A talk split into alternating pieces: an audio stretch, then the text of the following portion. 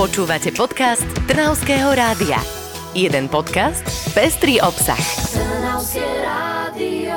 Ďalší pracovný týždeň za nami a my sme tu opäť v zložení Karin Talajková, Maja Grajfová. Aj s piatimi dobrými správami z nášho regiónu, ktoré ste možno nezachytili. My veríme, že už pekne oddychujete s nohami vyloženými na stole, alebo máte možno nejaké víkendové upratovanie, to už je na vás, ale čo je hlavné, to je to, že tu máme náš podcast. Okrem toho, že tu máme podcast, máme tu aj november, Karin, konečne a s novembrom to už je taká predvianočná nálada, už pomaličky. A vieš tu skladbu Vianočnú, že áno? Jasné, že viem. Tak poď, 3, 4.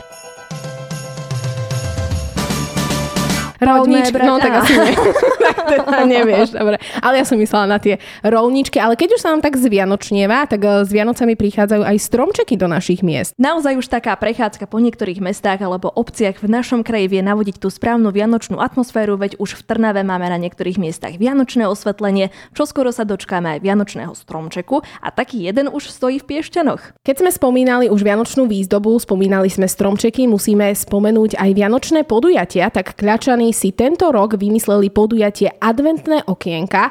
Akcie sa zúčastní 24 domov, ktoré budú postupne ako na adventnom kalendári rozsvecovať vianočné vyzdobené okenice.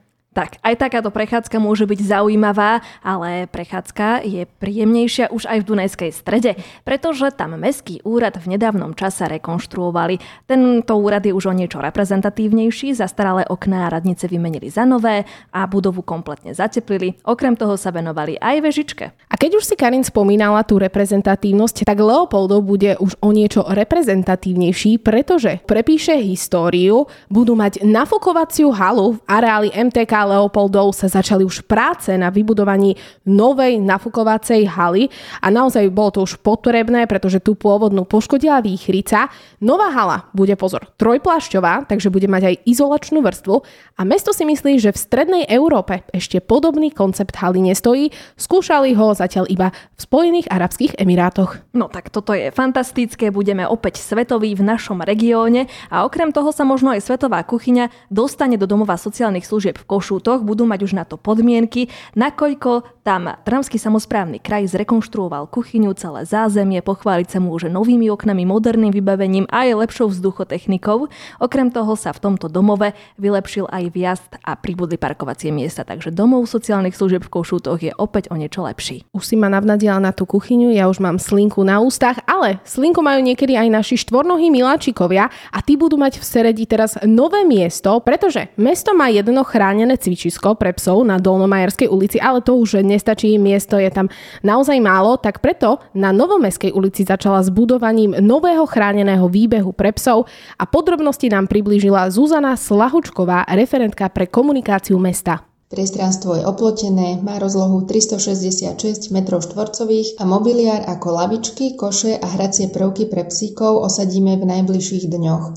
Tešiť sa môžu napríklad na tunel pre psíkov. Dobrou správou je aj to, že psíčkari a najmä ich štvornohí miláčikovia môžu toto miesto využívať už koncom tohto mesiaca, teda to je aspoň predpokladaný čas, kedy sa táto investícia dokončí. Koniec mesiaca zatiaľ ale v nedohľade a my už sme si povedali 5 dobrých správ z tohto týždňa, ale je dobre si pripomenúť ešte jednu udalosť a tá sa spája práve s dnešným dátumom 11.